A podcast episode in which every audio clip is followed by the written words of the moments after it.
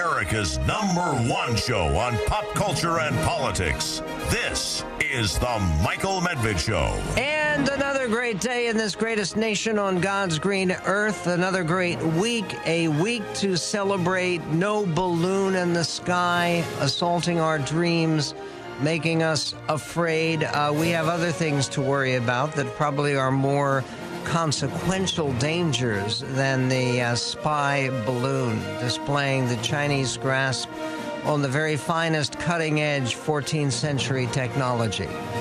Uh, the, the other thing to worry about has to do with Nazis in America. Yeah, really, Nazis in America and uh, their desire to uh, basically blow up the country in in order to um, unleash a race war. It's called accelerationism, and uh, to accelerate uh, to this this whole idea of um, America falling apart directly. Uh, will President Biden address that in his address tomorrow night? Almost certainly not. There are notes, however, about what people are concerned about, the people who are working on the speech. Uh, according to the New York Times, advisors are acutely aware that his delivery of the speech may be as important as its content, that he needs to appear forceful and vigorous at age 80 to demonstrate that he can handle the burdens of the presidency even at 86 at the end of eight years in the Oval Office. To that end, former speechwriters for other presidents said White House aides may be especially attuned to ensuring that sentences are not too long and do not include words he may stumble over. In last year's State of the Union address, Biden said Iranian when he meant Ukrainian. Remember that? Was uh, confusing a, a foe for a friend. Makes no sense. Or a friend for a foe. Biden also said America when he meant Delaware. Well, to him, Delaware is America. Oh, God love you. What am I talking about? And uh, then he said profits when he meant prices. Are you joking? Is this a joke? but his uh, he exhibited energy, which will be important to display Tuesday night. well, easy, easy. Uh, only uh, according to YouGov, yet another terrible poll for Biden. What percentage of people say that Biden has made the nation more united? 23%. Uh, while 44% say he has made it more divided and 24% he has made little difference. In other words, you have three times the number of people who think he's made no difference or that he has actually made the country more divided.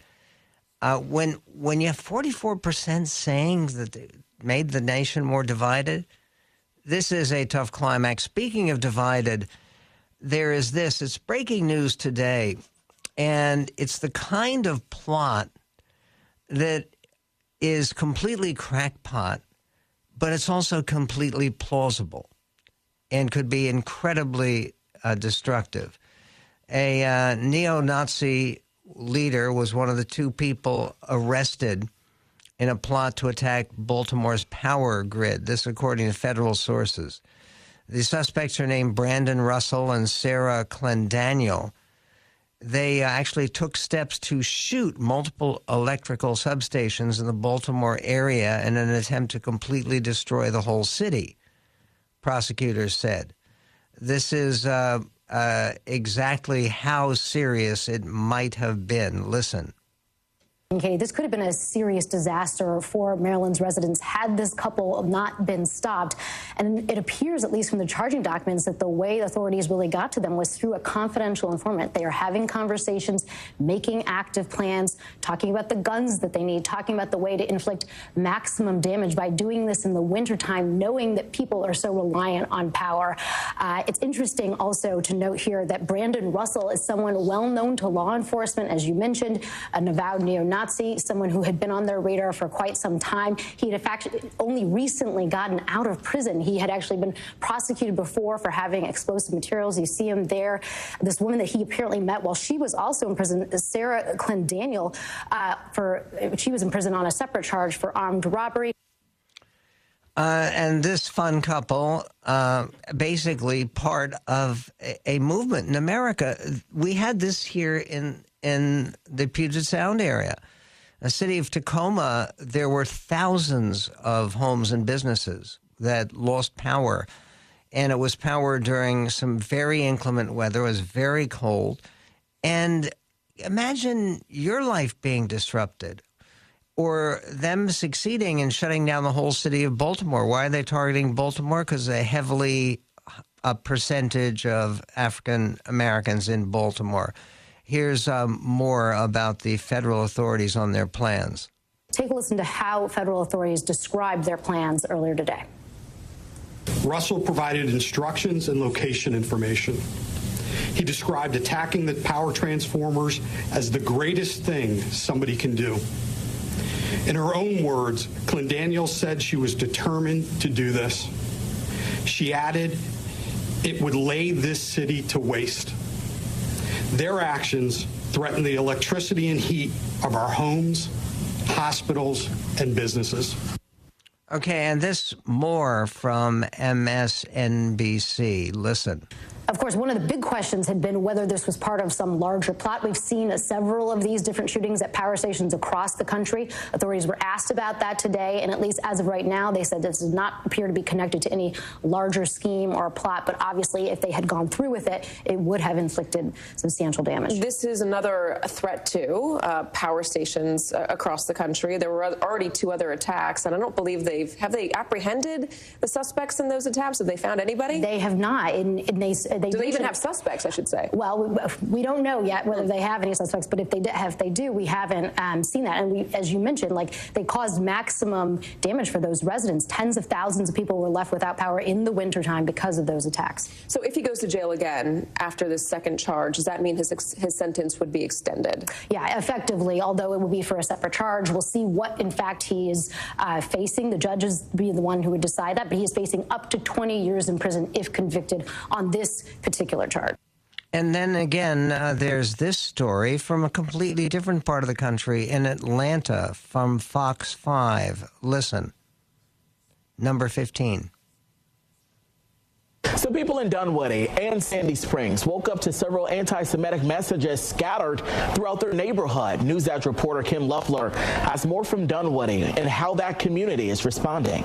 Those hateful messages were found in these baggies filled with kernels of corn in several neighborhoods in and around this area. This left many in the Jewish community in disbelief that something like this could happen so close to home. It was right across the street, you know, from my house. Jeremy Schulman was walking his dog Sunday morning when he got an alert about anti Semitic messages in Dunwoody. And that's when he found dozens of these bags not far from his home. It's extremely nerve wracking to me because you hear about it on you know in the media on the news you know all the time but it's never at your front door when it's at your front door it's just it's just disheartening and sickening he spent the morning picking up at least 50 bags and getting them off the streets Okay, at least that's um, one way to clear away litter. There was also a synagogue shooting in San Francisco. And it turns out the uh, weapon used may have been firing blanks, but it still terrified people in San Francisco's uh, Richmond district. Uh, it's a, uh, a synagogue not far from Golden Gate Park. So, what is going on in uh, anti Semitism and neo Nazi extremism, uh, sh- showing more and more strength across the country. We'll talk to uh, Mark Oppenheimer who wrote a book about the shooting in Squirrel Hill, Pennsylvania, which was his hometown. Uh, that and more coming up with Mark Oppenheimer on the Medved Show.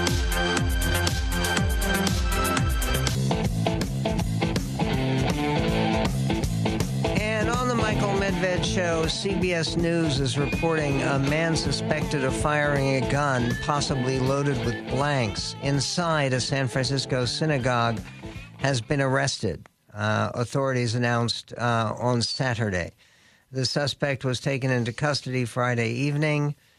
A um, San Francisco County Sheriff's Office identified the suspect as a 51 year old Dimitri Mishin, who uh, it turns out, uh, the despite the fact that he was visiting the synagogue, has uh, a great deal of Nazi associations on the internet and his internet profile. Somebody who's written about this and the dangers, terrible dangers at another synagogue and the single most deadly episode of anti Semitism in American history, thank God, uh, was the Tree of Life synagogue shooting in Pittsburgh. You may remember that a couple of years ago. The Tree of Life uh, uh, synagogue shooting in the soul of a neighborhood. Squirrel Hill is the name of the latest book, most recent book by Mark Oppenheimer, who uh, speaks um, on issues of anti Semitism and Jewish survival, a uh, professor at Yale University, and uh, someone who has also taught at uh, Stanford, Wesleyan, Wellesley, and elsewhere. Um, Mark, it, seems like we have stories like this. Uh, there's one in Atlanta. There's one in San Francisco. There's this new arrest in Baltimore. What is going on with this this rising tide of anti-Semitism we keep hearing about? Right. Well, first of all, thank you for having me on. And uh, I, you know, this is an extremely important topic. Okay, let me let me give you two things, and I'm I'm not going to promise an explanation because there's no perfect explanation or satisfying explanation for this kind of madness or this kind of hatred. But let me let me give you two things. Number one is I don't think you can ever underestimate the role of the internet in spreading hatred. Um, I often make the case. I'm often asked when I give speeches and talks or working as a scholar in residence, doing a lot of, of public thinking out loud. I'm often asked about Kyrie Irving. I'm asked, uh, you know, about uh, Ye and, and these anti-Semites. And I always make the point that if you're that if this is 30 years ago, they could they could make these statements once. They could go on Johnny Carson or Good Morning America or the Today Show and say it once, but then they wouldn't be invited back for five years. Uh, so you, you could you, you had one shot at the apple 30 years ago of saying something patently bigoted or offensive in American public life, and then it would you know pretty much get shut down, and and you wouldn't have those avenues open to you. But with social media, with the fact that everyone has a platform, uh, even if they throw you off one platform, you go to another, and people retweet you, and people quote you, and people, you know, you can get your word out, no matter how crazy or offensive or stupid your word is. You can get it out without the mainstream media. So this is true of all sorts of violence, extremism, and hate groups and bigotry, which is all of a sudden you don't need a printing press. You don't need to get your book published and then get it into, I'm thinking 30 years ago, Walden Books or B. Dalton. You, you just take to social media. So the transmission of, of the kind of crazy or offensive ideas that would have had a little more difficulty getting public traction 30 or 40 years ago has just sped up, you know, exponentially. The second thing I'll say, uh, and by the way, we're all complicit in that. All of us who are on social media, who spend valuable time on this earth, uh, our finite lives, scrolling through Facebook or Twitter, Instagram, are complicit in a culture that allows this hatred to spread. All of us should be getting off of those screens and, and leading more thoughtful, uh, you know, responsible and happy lives. But the second thing I'll say, just briefly, Michael, is that there is also a, a kind of uh, way in which sometimes a certain crazy becomes epidemic. You think of the epidemic of plane hijackings in the 1970s, right? Uh, where it, it, rises and then it kind of fell. Uh, and, you know, school shootings just got a certain traction so that people who are a little bit unhinged, who would have done something else in a different era, became mass shooters in the 90s and aughts and teens. And now I think that anti-Semitism is gaining a certain currency with people who have some sort of proclivity toward hatred and violence. Okay, let me let me ask you, and this is something else you've written about very, very insightfully. A piece you did on the New York Times about George Santos. Yeah, we have to bring him up. Uh, the, the point is, how can you say that somebody who has no Jewish background is zero? He claims he's Jewish, and but he ran uh, pretending to be Jewish. How could anti-Semitism be so bad when this make-believe Jew, pretend Jew, actually won uh, an upset victory in a district in Long Island? Well, you know, things are complicated, right? And, yeah. and they're more complicated. But you know, let me. But they're not. They're not impossible to figure out. We are a country of about you know 330 million people. There is definitely room in a country as large and beautifully diverse and, and multifarious as this one for us to say that in the broad mainstream of public opinion, uh, there is very little anti Semitism. And in fact, there are a lot of people who think well of Jews. Uh, and are now, and by the way, it's also the case that George Santos didn't say, "I'm a practicing devout Orthodox Jew who goes to a synagogue." What he said was, "I have Jewish ancestry." And one of the points I made in that op-ed was, "There's no such thing as bad ancestry. You can say my ancestor's Jewish, Native American, Black, Hispanic. You can say that 30 generations ago my ancestors were grave robbers, ditch diggers, mass murders, If it's far enough back in the generations, people think it's an interesting fact about you. They don't hold it against you, right? Any kind of ancestry is interesting if you go five or ten generations back. So it's absolutely possible for somebody to get a little bit of goodwill by saying, oh, I have a little bit of Jewish heritage. And most people say, oh, that's kind of interesting and cute and at the same time for Judaism to be something that people at the fringes, the radical extreme fringes, think you know is worth killing you over. That, those two things can both be true. Yeah, I, and I thought your your piece on uh, uh, uh, George Santos was incredibly insightful. Is that people are more comfortable, as you put it, with dead Jews, unfortunately, than with people who may make a, um, a public uh, display of actual Jewish commitment. Uh, in, in terms of uh, the uh, the rise of anti-Semitism, I don't think that President Biden is going to say anything about it tonight, but it is something that uh, is on the minds of many Americans, and by the way, not just Jewish Americans. Uh, Mark Oppenheimer's pieces can be read. They're linked at our website at michaelmedved.com. Uh, and I know that there are several new book projects on the way uh, to keep posted for.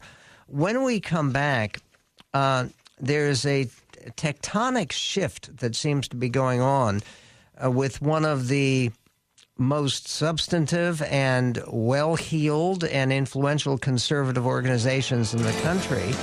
It's the uh, Koch network. Remember the Koch brothers? They have uh, signaled a change of course regarding the election coming up. We will get to what they're doing and saying coming up on the Medved Show. 100 955 1776. The Michael Medved Show.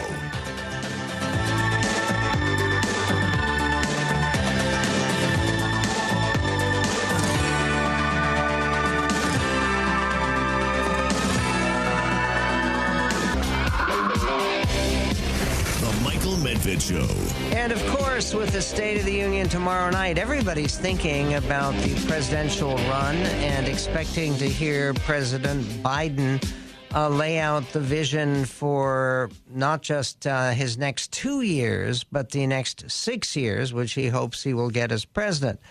And uh, yes, of course, you immediately think of the next presidential election, which is approaching more rapidly than you would even think. Uh, because they're talking about the first primary, which would be in South Carolina, is going to be on February 3rd.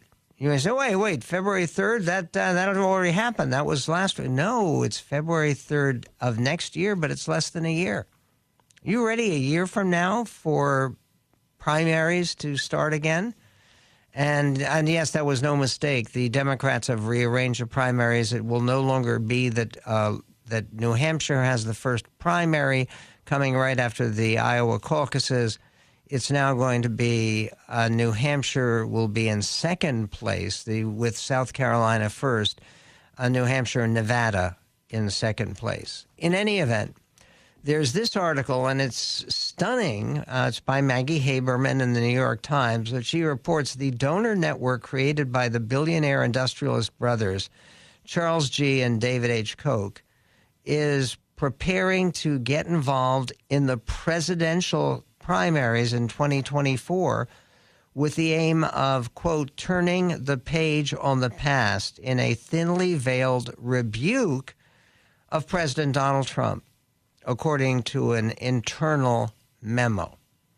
The uh, network, comprising an array of political and advocacy groups that have been backed by hundreds of ultra wealthy conservatives, has been among the most influential forces in American politics over the past 15 years, spending nearly how much?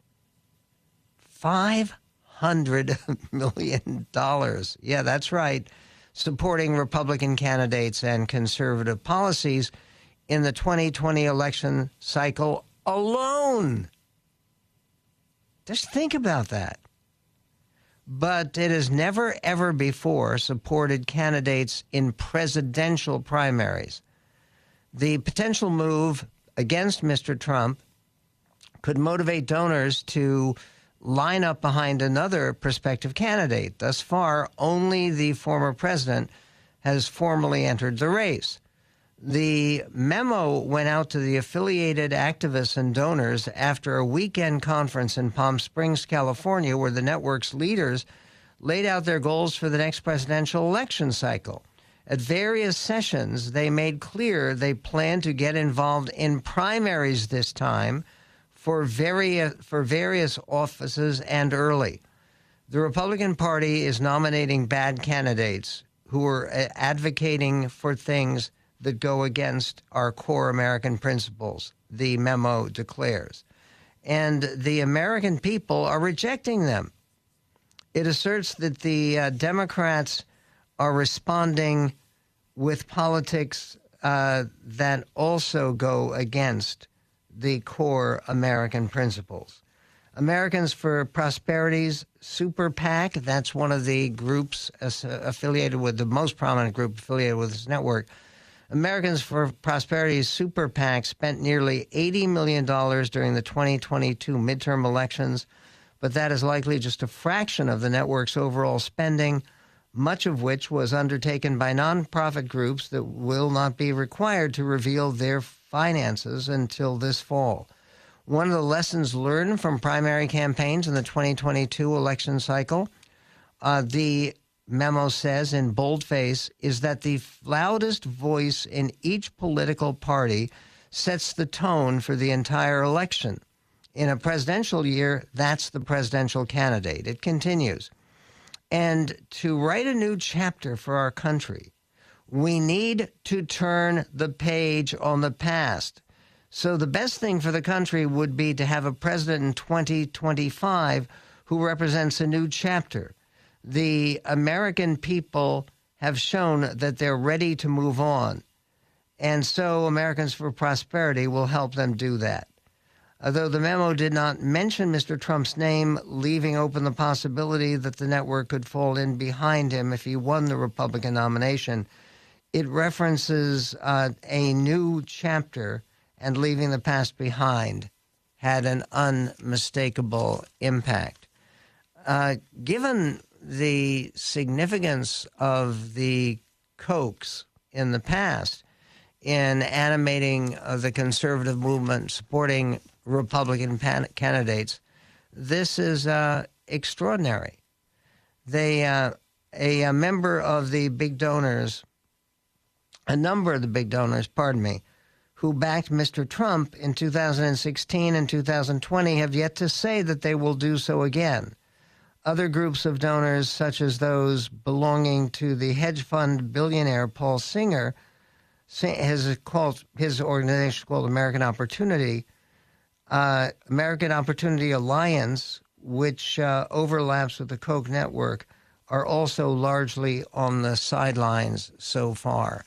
So, uh, will they be uh, going after uh, uh, Nikki Haley, supporting her candidacy, which is on the way? Tim Scott, who, as I mentioned, has $20 million saved up, left up from his senatorial campaign, he could also be a major factor. And uh, in fact, Tim Scott was on Fox News with Trey Gowdy, who was recently a guest on this show. And uh, he gave a little bit of a preview or anticipation of Trump's big speech tomorrow night. Uh, listen, uh, number four. Well, I think you'll hear a lot of glossing over of the real issues that the American people are suffering through. If if we were going to hear something authentic from President Biden, it would be American people, I'm sorry. I apologize for record breaking crime, record breaking inflation, and record breaking border crossings. What I anticipate, however, is he will talk about nothing for as long as humanly possible and stop talking. What do the American people deserve? They deserve to be inspired, they deserve to be encouraged. Listen, in the fact, it is true that the American entrepreneur, in the face of this inflation, has continued to hire people because it is the responsibility of the American people, not the government, to create jobs. Okay, and uh, something else that um, um, uh, President Biden will talk about uh, Chris Sununu, the governor of New Hampshire, who is also a potential presidential candidate and a formidable one. Uh, said this about uh, some of the Democratic talking points. But Listen. I know what we're going to hear. We're going to hear him take credit for, you know, adding more jobs than ever before after a pandemic, that wasn't that wasn't very hard. He's going to kind of talk about, oh, we have unemployment finally coming down and inflation coming down. Well, inflation was at a record high. Of course, it's coming down. It couldn't have gone any higher. So the president's going to do what he does, try to take credit for all of this stuff. But at the end of the day, um, it doesn't matter about the speech. It matters what, what's going on in this country. It matters just talking to people. Go into a store, go into a grocery store, and just talk to people in the cereal aisle. What are they feeling? You know, do they feel confident about this leadership that the president? No, your polls, your own polls just showed mm-hmm. that, right? So at the end of the day, the best leadership is one that looks inside, says, what are we doing right? What are we doing wrong? Right? If we don't acknowledge the problems, we can't fix it. That's what I do as governor. It's what a lot of folks do. We need to see more of that out of Washington. But but there are signs of a turnaround here, aren't they? I mean, inflation is down. Gas prices are you know way off, about a dollar fifty off off off their high, uh, and you can't ignore that unemployment number, three point four percent, the lowest in, in in decades. I mean that that matters, doesn't it? Yeah. A turnaround from where we were? Oh, of course that was going to turn around, but believe me, we're going to be in three or four years of stagflation. Okay, let us hope that he is wrong about that, but good that he faced the question.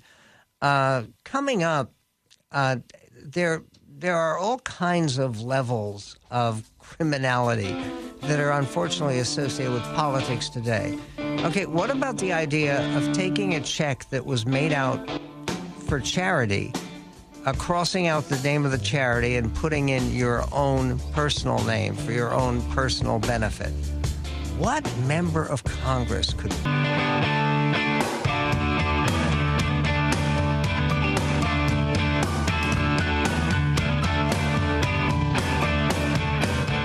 And on the Michael Medved show, I think that one of the most effective uh, forms of charitable solicitation is to show uh, photographs of dogs looking up with pleading eyes, dogs who need a new home. Uh, have you ever adopted a dog from a pound or a shelter? I'm, I have. And uh, she was a wonderful um, part of the family for 10 years. And uh, in any event, th- there's a story in uh, the New York Times, and it reads like this Money had come in from raffles and sales of gift baskets. A few pets had found new homes. All in all, the adoption charity event at a Pet Oasis store on Staten Island in New York had been a great success. But then the charity's leader made an odd request He insisted that the store owner, who had been collecting all the money, the proceeds, that the store owner give him the proceeds in a check made out to him personally. The name on the check? Anthony DeVolder. Does that sound familiar to you? That's one of the many, many names used by George Santos. In fact, I think that's his real name. Uh, the owner refused. It was outraged because they had been collecting all this money for lost dogs, basically. The owner refused and made the check payable to the charity, which was called Friends of Pets United. And days later, he looked at his bank records. He noticed that the check had been altered. Don't try this at home. It's called a federal crime. I mean, for goodness sake. You can't, they make out a check to some charity and you put your own name in it. The charity's name had been blotted out. When it cashed, it was crossed out and it had Anthony DeVolder written on it, said the uh, owner of the pet oasis on Staten Island. His name is Daniel Avisato. Okay. Sorry. Stealing money from a lost dogs charity, does it get lower than that? Really? Does it? Where? How? Uh, well, here's here's another how. The uh, understaffed San Francisco Police Department took nearly 15 hours to respond to a burglary call, setting off criticisms. Imagine that from the victims that residents have no protection from the city. Small businesses in San Francisco are getting squeezed all the time, and we have no protection from the city, said Eleanor Hayes, the wife of a bar owner that was robbed last month. Uh, she told the San Francisco Chronicle the message is you should just be happy it wasn't worse. The Black Magic Voodoo Lounge on Lombard Street was robbed on January 13th, and uh, a neighbor claimed he saw three men jump out the window of the bar, according to the outlet. And then uh, in Florida, uh, New Horizons in uh, honoring the Second Amendment. Uh, Florida is weighing allowing concealed carry guns without any permitting. Florida is set to become the 26th state to allow citizens to carry firearms without a permit under legislation outlined Monday by the Republican House Speaker in the state of Florida, Paul Renner. Uh, conservatives and gun rights groups in Florida have long pushed to give Florida residents the ability to carry firearms with a permit known by supporters as constitutional carry, but past legislation has routinely gotten bogged down. This year's efforts are bolstered by Governor Ron DeSantis, who has uh, repeatedly said he would sign a permitless carry bill if lawmakers sent it to his desk. In other words, I, I'm I'm not sure I understand what the opposition to going through a permitting process for for getting a, a firearm really is. Th- there was a piece, and it was an interesting piece uh, by Nick Kristof, the columnist for the New York Times, who had flirted with a uh, a run for governor in Oregon as sort of a a conservative, shaded, moderate kind of squish Democrat. But in any event, he didn't run. But he wrote about the fact that we um, we have made tremendous success in the United States in terms of regulating alcohol, in terms of regulating cigarettes, and in terms of regulating cars. Those three things. And the numbers are really astonishing how many lives have been saved by regulation of cigarettes, alcohol, and cars. And uh, the question he is posing is why is there such opposition to any regulation of guns? And the obvious answer is because it's in the Constitution. But does that bring you to the repeal the Second Amendment venture? No, it, it, it shouldn't. And certainly not to ask for constitutional carry. The idea that any court in the country would find it unconstitutional to require a permit to uh, carry a, a, firearm in public.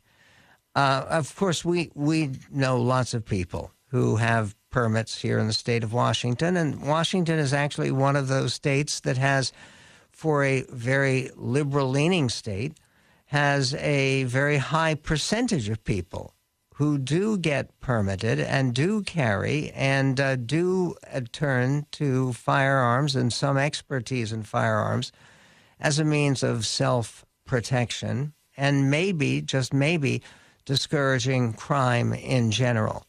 Uh, speaking of crime in general, there's a very scary happening to an ideal, idyllic family who are vacationing in a cabin at the end of the world.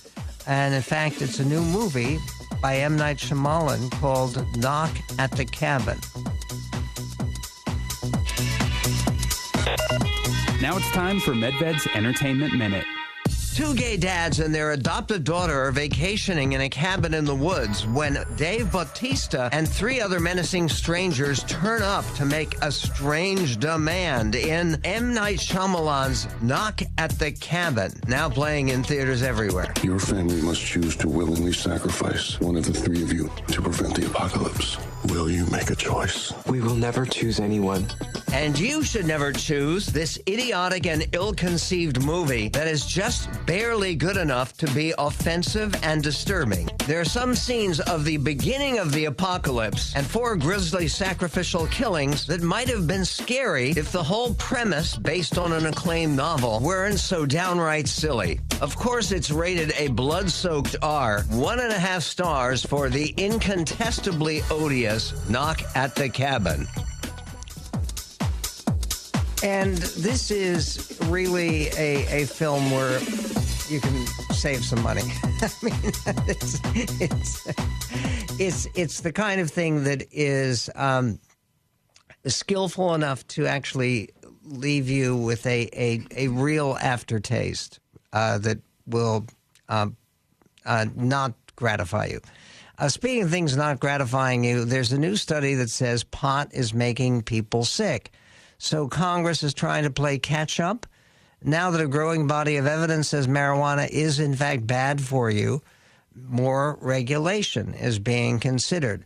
And another stupid controversy over regulation, uh, much more stupid and unnecessary, it seems to me, than the one regarding marijuana, has to do with chocolate milk. What is the fight over chocolate milk? Whether it should be banned in public schools. And that may seem like a conspiracy to you and a nasty conspiracy, but the nastiest of conspiracies is the Nazi conspiracy. Uh, the number one best-selling author of The Escape Artist and over 10 other best-selling thrillers, Brad Meltzer, has uh, written a co-written a, uh, a now historical book about a Nazi plan to uh, assassinate the necessary and indispensable leaders of the West, including, uh, of course, Winston Churchill and Franklin Roosevelt. And then finally, we'll be talking to Brad Meltzer, A.B. Stoddard uh, of Real Clear Politics, talking about the State of the Union, George Santos, and the war in Ukraine. What do they have in common? We will get to that and much more next time, Tuesday, in this greatest nation on God's green earth.